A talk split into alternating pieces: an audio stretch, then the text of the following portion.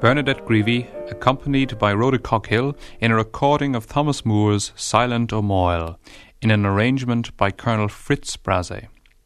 The very name of Fritz Brase, or Fritz Brazzi as he was popularly known, will doubtless stir the memories of those listeners of more mature years. For Brase was among the most active contributors to Irish musical life in the 1920s and 30s. Indeed, his energy and commitment did much to enliven a period which was not noted for its musical activity. His influence was felt throughout the country and especially in Dublin. Not popularly appreciated, perhaps, is his crucial role in the founding of the Dublin Philharmonic Society and in the development of music in the broadcasting service.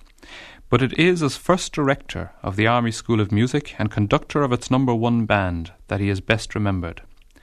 Brase had exceptional ability as a band trainer and conductor, and the speed with which he created and developed the number one band, bringing it to a standard comparable with the finest bands in these islands, earned him popular approbation, and his labours contributed to the restoration of national pride, which had been much undermined by the recent civil war.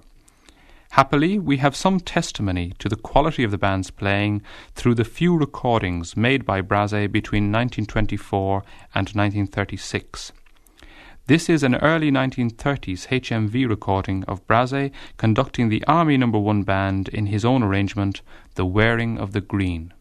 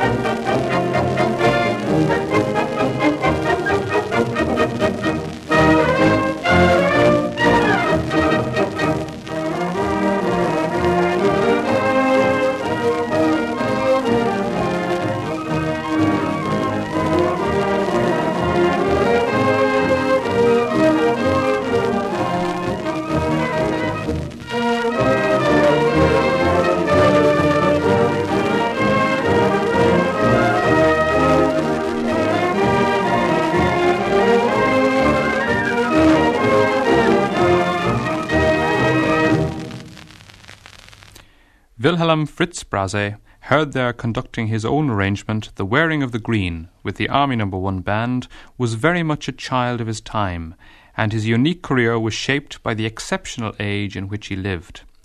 He was born on the 4th of May 1875 at the mill in the small North German town of Egersdorf near Hanover. From an early age he displayed a talent for music which his family encouraged.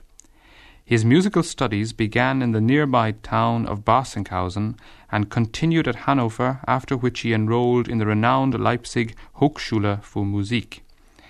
During his three years at the Hochschule, Brase had the opportunity to study with some of the most eminent professors of the day, and he took his chance to broaden the range of his study. His professor for pianoforte was Karl Reinecke, the celebrated performer and teacher, who was also conductor of the Leipzig Gewandhaus Orchestra, and was later to become director of the Musikhochschule. Brase also studied violin with Hans Sitt and theory with Salomon Jadassohn.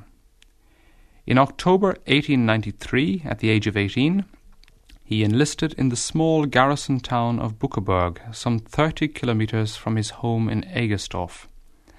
This was the mandatory first step in a progressive military structure, for it was his intention to follow a career as a bandmaster. For a young man with such a distinguished musical training, the selection of a career within the military was not at all unusual. In the Kaiser's Germany, with its high respect for the military and its love of ceremony, a successful bandmaster could enjoy a comfortable lifestyle while also holding a high social position. For an ambitious young musician, such practical considerations were supported by the professional opportunities offered by the service. Many military bands were allied to either military or court orchestras, and Brase was quickly honoured by being accepted as a violinist in the Fürstliche Hofkapelle, the Royal Court Orchestra. This ensemble was conducted by the Hofkapellmeister, Professor Richard Sahla, who did much to encourage Brase's interests in the areas of composition, arranging, and conducting.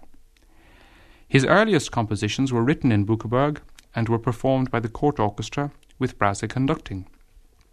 Some of these works were brought to the attention of the illustrious violinist Joseph Joachim, who was evidently impressed, for Joachim, in his capacity as director of the Staatliche Akademische Hochschule für Musik in Berlin, invited Brase to pursue further study without having to undergo the entrance examination.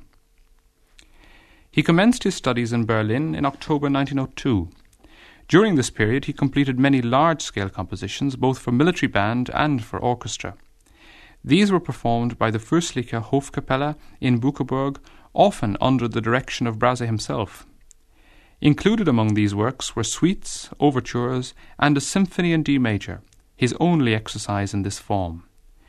His creative gift was recognized when, at the end of his course, he received the singular honor of being invited to remain a further year in the Hochschule as the first military member of the exclusive master class for composition under the guidance of Dr. Max Bruch.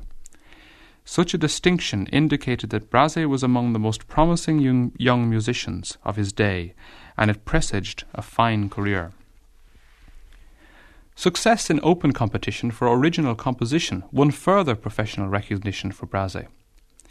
In 1910, his march, Excellence von Bernhardi, was adjudged the finest entry in the military band class of a competition organized by the Berlin publishing firm of Albert Stahl. The competition aroused so much interest that the Army decided to arrange its own contest in the following year in conjunction with the publishing house of August Scherl, also of Berlin. The competition was publicized internationally, and large financial awards were offered to successful composers in the various categories. What distinguished this competition from its predecessor was that it was commissioned in order to find new marches from the army there was the enticement that the winning marches would enjoy a place in the standard repertoire of military bands throughout the empire. The contest attracted 3,791 entries, and once again Brase was successful, on this occasion with his presentation march, Große Zeit, Neue Zeit. It is not typical of Brase's march style in that it is largely homophonic and restricted to modest harmonic progressions. The pace of harmonic change is correspondingly sedate, which allows for florid writing in the upper parts. A rhythmic vitality ensures that it never becomes laboured despite its leisurely gait. It demands a large and able brass section, and there are some taxing, albeit thrilling, high passages for trumpets. In this recording, it is played by the band of the Curragh Command with myself conducting.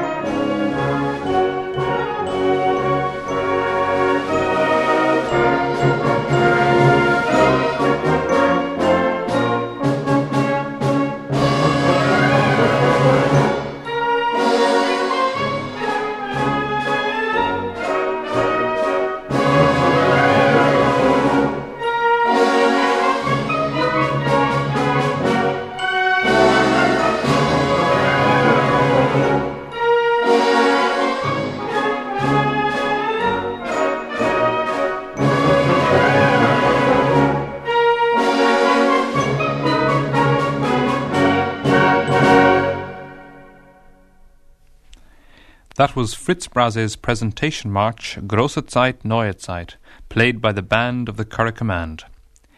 Its triumphant nature suggests much about Brase's sympathy with the dominant Prussian spirit of the age. To this day, the work remains in the standard march repertoire of German military bands.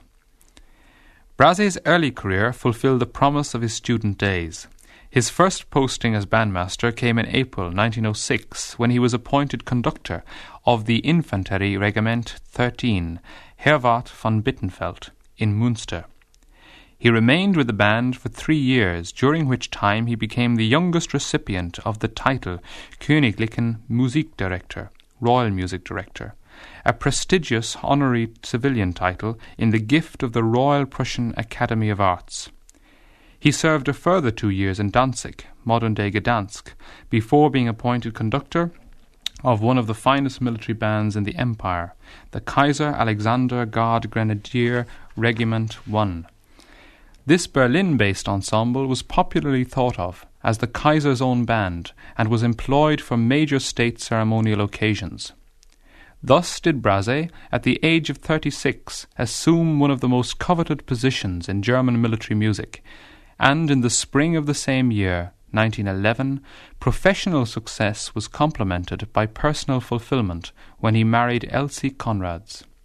In the following year, a son, Theo, was born to the couple. These were happy times for Brase and his young family. He was an established figure whose compositions were much in demand, being regularly published by various firms in Berlin and Hanover. However, the First World War changed the whole nature and structure of German military music and proved devastating in its effects on Brase's career. He continued to serve throughout the conflict and conducted his last massed bands concert in Berlin in December 1917 before a distinguished audience which included the Kaiser, Field Marshal von Hindenburg, General Ludendorff, and other members of the Imperial General Staff. In 1918 he was transferred to Riga to take charge of the German theatre there a post held by Brase's idol, Wagner, some eighty years earlier. However, a German retreat in the east forced Brase to return to Berlin in early 1919, and the general military retrenchment forced his resignation from the army in April of the same year. Throughout the period of the war, he had continued to compose, much for military band, but also chamber music, including a set of three songs for mezzo soprano with texts by the German poetess Anna Ritter. Dedicated to his wife Elsie, these subjective miniatures from 1916 are among his most accomplished and attractive works. The first song, Verheißung, Promise, in E major, is the longest and most challenging of the group. The intensity of his text is reflected in wide tonal shifts. This we will hear later. The second song, entitled Pythia, is in A flat major, while the final piece in G major is Ich glaub, lieber Schatz. They are sung here by Bernadette Greevy, accompanied by Rhoda Coghill, in a recording produced by Dermot O'Hara very shortly before he died in 1979.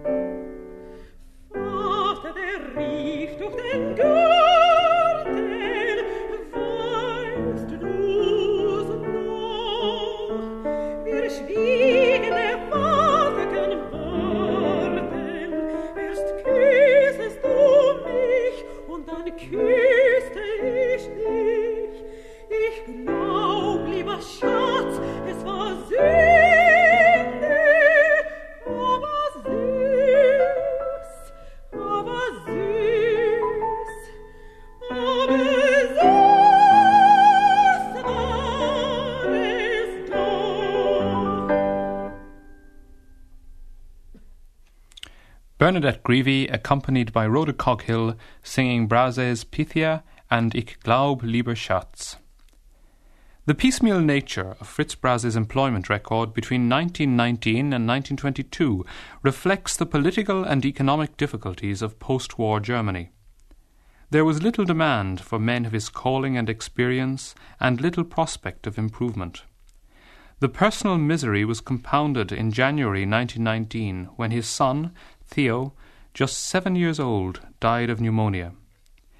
It was at this lowest point in Brase's personal and professional life that circumstances contrived to bring him to Ireland. The history of the Irish government's decision to establish a music corps within the army is sufficiently detailed and indeed fascinating to require a programme of its own. In brief, the prime mover was General Richard Mulcahy, the Minister for Defence and Chief of Staff of the Young Irish Army. He was a visionary who was conscious of the paucity of musical opportunity in the young state. He believed that the army could be employed as a works of public service, to use his own term, supplying services and skills required by the community. This was very much in keeping with the ideas enunciated by George Russell in his 1916 publication, The National Being. Mulcahy envisaged a music service within the army which would not be limited to providing bands for the military, but rather act as a centre for national musical resurgence. In formulating the design of the project, Mulcahy sought the advice of John F. Larchet, Professor of Music at University College Dublin. Larchet responded with characteristic generosity, and his detailed proposals advocated the creation of an army school of music.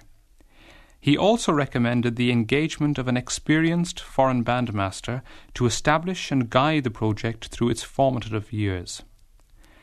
The appointment of a foreign musician was regarded as a temporary expediency, for both proponents of the scheme were conscious of the hostility such an appointment could evoke in a newly independent state anxious to proclaim its distinctive cultural identity.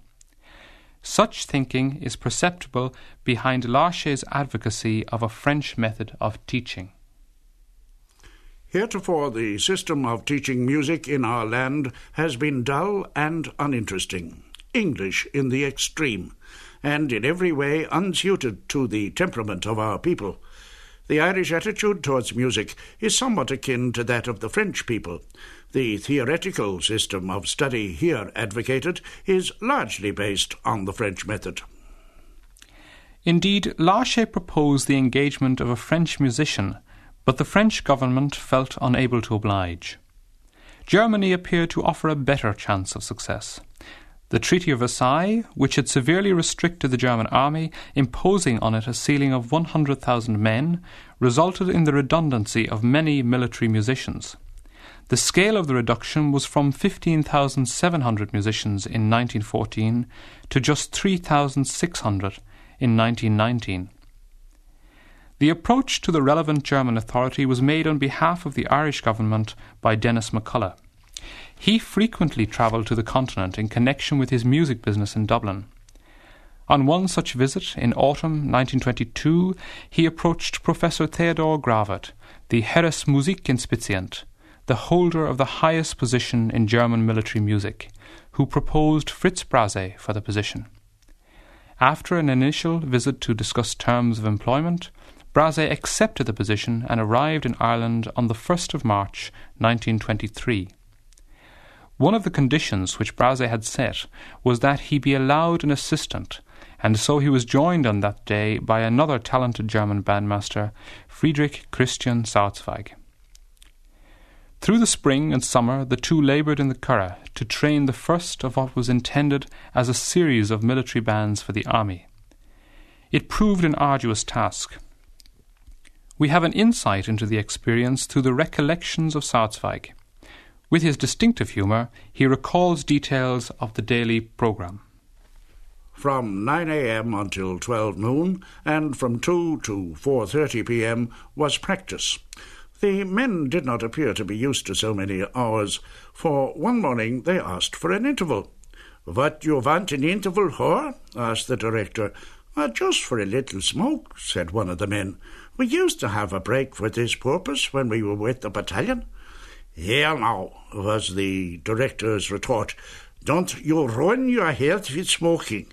But as soon as you are a first class band, maybe I give you an interval now and again, but not for smoking, mind you. This account dates from some years after the event and illustrates Sauerzweig's growing command of the language. Initially, though, neither he nor Brase had any English, and this is reflected in Brase's designation, number one band. The name found public favour and remains to this day. The sheer volume of work tackled by Brase in this initial few months is astounding. His primary task was to set a foundation for a distinctive Irish band tradition. To this end, along with recruiting, establishing, and training the band, he also spent time collecting Irish folk songs and employing them in arrangements for the medium. Furthermore, he set about writing a set of marches for the army. One of the first of these was appropriately dedicated and named after the instigator of the project, General Mulcahy, and was given its first performance in Gough Barracks, now MacDonagh Barracks, on the Curragh on Sunday, the 9th of September 1923. There is nothing peculiarly Irish about the piece. It is, in fact, compatible both in form and content with his earlier marches. Nonetheless, it secured public acclaim. Here it is, played by the Army Number no. 1 band, conducted by the composer.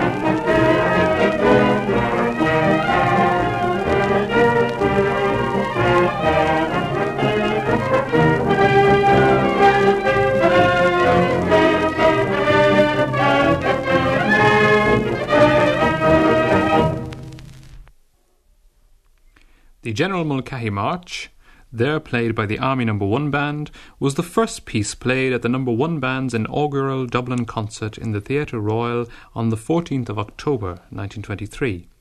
The remainder of the band programme consisted of transcriptions of pieces by Wagner and Liszt and compositions and arrangements by Brase. The concert was fully subscribed and the critics were unanimous in their approbation. Typical was the comment of the following morning's Freeman's Journal. Last evening's performance in the Theatre Royal will go down in the annals of Irish music and in the history, one ventures to think, of the Irish people. It was the first public performance of an Irish band drawn from the ranks of Ireland's first national army. Never for a moment did last evening's audience seem to lose sight of that fact. Their enthusiasm was unbounded, and rightly so. Further performances quickly followed and were received with even greater enthusiasm. Brase and his number one band acquired something akin to celebrity status, their achievements being regarded as evidence of the possibilities offered by the young state.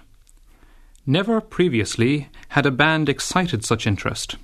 Ireland had a proud band tradition, and some fine civilian bands, such as St James's and Ireland's Own, had contributed much to Irish musical life but they had followed the British tradition, employing its high pitch and performing the lighter style of music associated with the medium.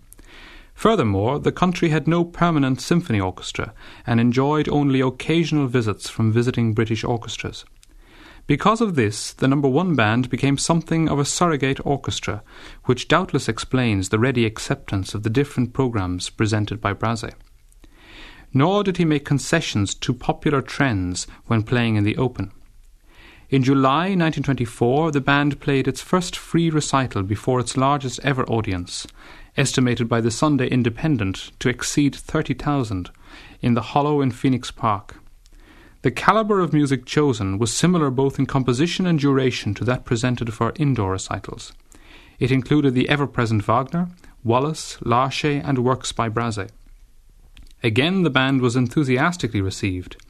It is not surprising, therefore, to find that one of the earliest recordings made by Brase and the Army No. 1 Band was of a classical transcription.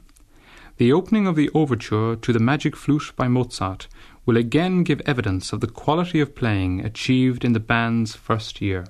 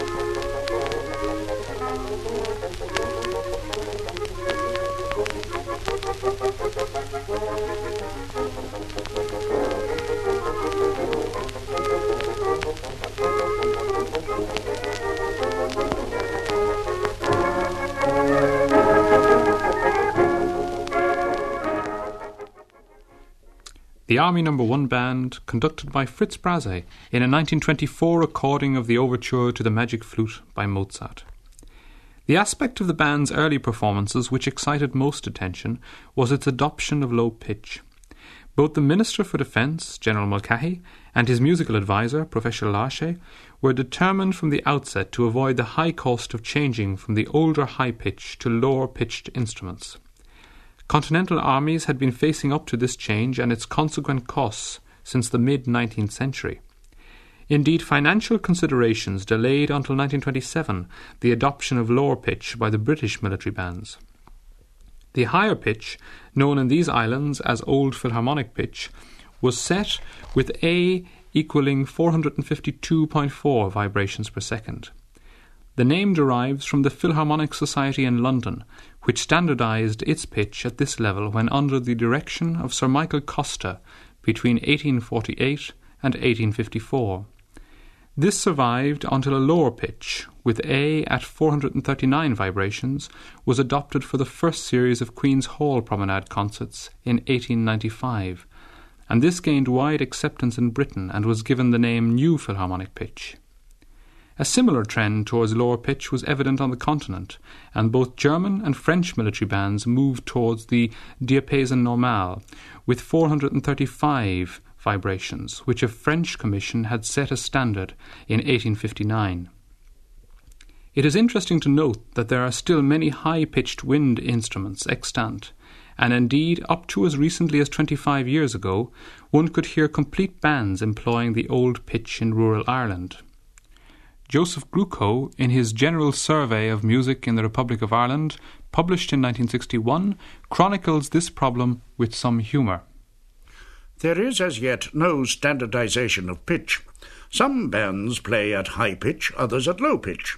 It has been cynically remarked that some bands try to combine both high and low pitch. The lack of an agreed standard of pitch in Ireland makes it impossible to contemplate any large scale festivals of massed bands. I know of two bands in towns about fifteen miles apart where, because of difference in pitch, it is impossible for players of one band to help the other in times of shortage, much as they might like to be able to do so. Widely recognized, too, was Brase's conducting ability. Musicians who worked with him all affirm his eminence as a conductor. His strong personality and imposing mien were fundamental assets. Additionally, he possessed a prodigious musical memory. His assured technique was unencumbered by any inclination towards splashy display. His primary concern was to serve the music, by which he was truly, in Leinsdorf's phrase, the composer's advocate. In performance, he eschewed the use of all extraneous material, including rostrum, score, and baton. His command earned him the respect of players and listeners alike. It also drew praise from the critics Typical is the following from the Freeman's Journal. Colonel Brase's principal attraction lies, as with all the great conductors, in his electric personality. Following the lead of Safonov and Koussevitzky, he dispenses with the baton. His movements are restrained, but they are full of significance. His chief aversion seems, and we are glad of it, to be sentimentality. That one feels he will countenance in no circumstances whatsoever. A third source of comment for critical observers of the early years of the Army School of Music was Brase's facility as a composer and arranger.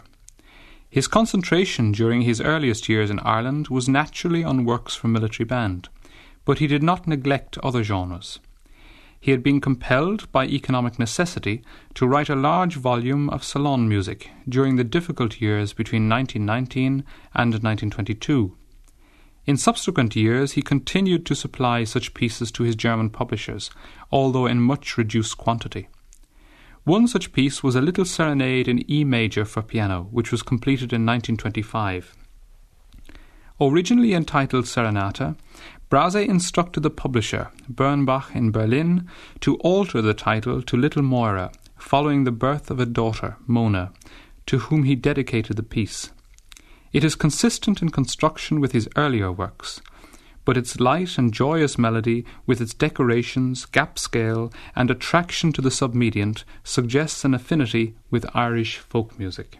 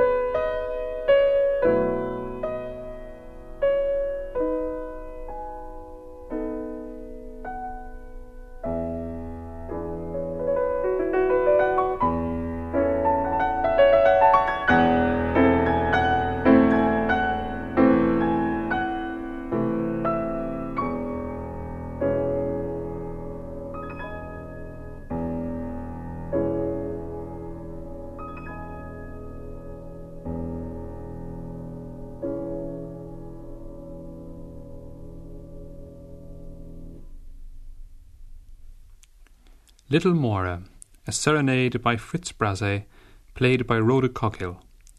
Joining me now is the dedicatee, Miss Mona Brase. Mona, you're very welcome. You were 16 years of age when your father died. What are your memories of him um, as a father? As a father, well, I didn't know him all that long, and I don't think I ever realised well just what personality he was. I was I wasn't even there when he died in 1940. I was in Germany. But as a father, I do know. I know I've heard stories of him that he's very uh, strict and severe outside of the home, and that his his exploits in the army and his well, the way he used to uh, uh, talk about his and give out to his um, soldiers and that about Yes. wearing the uniform, this kind of thing. But at home, he was the the gentlest and most docile of men. Mm. He was marvelous as a father.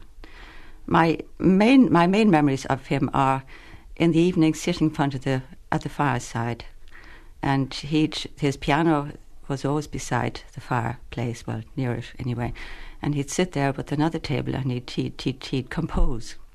It was just his composing, kind of at home by the fireside, and he'd turn to the keyboard and he'd play a few notes, and then he'd turn back to his And this was with the family music. around. Yes, yes, hmm. I was there. I know, and my mother was there. Yes, yeah. Hmm. And then I also remember him. He loved westerns, and I, I know my my mother used to tell me, well, the ODS used to have to get in special westerns to keep my father happy.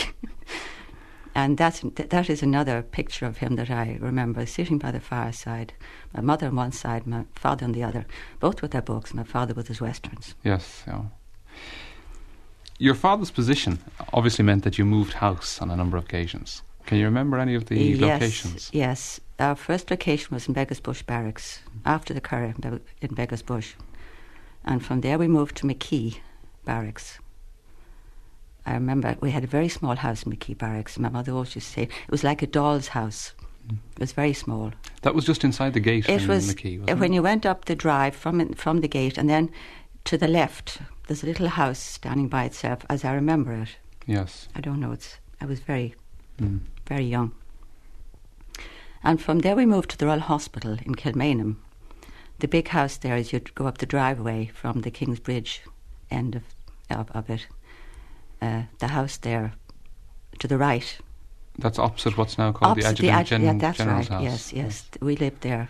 Must have been about for four years, I'd say, from 1930 to 1934. Yes. And then you moved to your own And then home. we, yes, then we moved to Sandy Mount.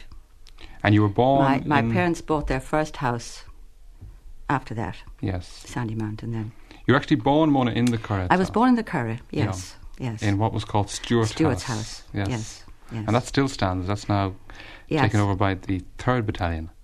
Yes, I have photographs of that house. Actually, Yes. yeah. my parents standing in front, Yes. Holding you as a child. holding me as a child. Mm. Yes, yes. You were a pupil at the, the Read School of Music and were, I gather, an accomplished young pianist. What do you recall of music then in the home and your father's taste in music? My father's taste was mainly Wagner, Mm. and I can understand now why. Because all the old programs that I've seen of his of his army concerts in the Hollow, they were all they all included a Wagner. That's right. And I've become a Wagner enthusiast as well. But music in the home, yes. Um, well, my mother did all the. Well, I, I yes, I learned the piano, and my mother did all the rehearsing with me and all the practice. My father never practiced with me. Yes. so- She had all the, the hard work, sitting beside me and correcting me. And Did he play much himself at home? yes, he did a fair amount. Yes. Mm. Yes, yes. I think actually Little Mora was composed because when I was very small, I think I liked to dance. And when my father used to play a piece, kind of I would, you know, do a few steps beside it. And I was actually sent to Miss Catt's dancing school for a few years, but my mother said afterwards nothing ever really came of it. When, when, when I was sent to the dancing school, well, my interest waned. Yes. and that was that. As a young girl, Mona, were you conscious of your parents' past in Germany and of your father's excellent career there? No, no. Did he No. talk of those days at all? Well, I was so young, hmm. Joe, that I never really. At that age, you don't really query things like that. You just take everything. You just take every day for granted, and Mm. you don't query the past. I wish now that I had Yes. asked more questions. And you weren't conscious of any longing on his part for the past or for No. memories of past days? No, not that I know of. Mm. No, no. What about your parents' social life, Mona, in Dublin? Did they have a busy social life, and can you remember personalities coming to the house? Uh, I do remember, yes. Um, we had there was this pianist Wilhelm Backhaus, and my parents had him in Mm. when he was over in Dublin. I don't know what year that was, but I've been told I sat on his knee. That's my only memory of that. and then we used to have dinner parties. My father used to have to uh, anyone that came over from the continent, any of the uh, uh, personalities or virtuosos. My father, my parents always entertained them. And What, what about personalities from the Dublin musical scene? Um, friends from the ODS or from the army, indeed, or Professor Larchet. Can you remember personalities such as those in the house? Yes, yes. Mm. Well, I was in school with Dr. Larchet's daughters. I know Sheila Moore very well. So, I mean, that would have. Yes, I do remember him. Yeah. Your father's reputation, Mona, and experience have assured him an excellent, would have assured him an excellent post in Germany, had he chosen to return. We have his own evidence that he refused these offers. Can you suggest any reasons why he chose to remain in Ireland? He loved Ireland. Mm. He just loved it. Yeah. He was happy here. And he had made a very good niche for himself here, too, hadn't he? Yes, he had. You've close contact still with your father's own hometown in Eggersdorf. Yes. Um, Yes. Are his achieve- achievements and reputation still honoured there? Oh, they're very proud of him. Yes, Mm. yes, they were. There was a place. There's a town called Münster in Westphalia, and they named two, no, one street after him, Yes. and or a, a small. It's only a small street in a housing estate called Braseweg, no, Brase Braze Way. Way. Yeah. Mhm.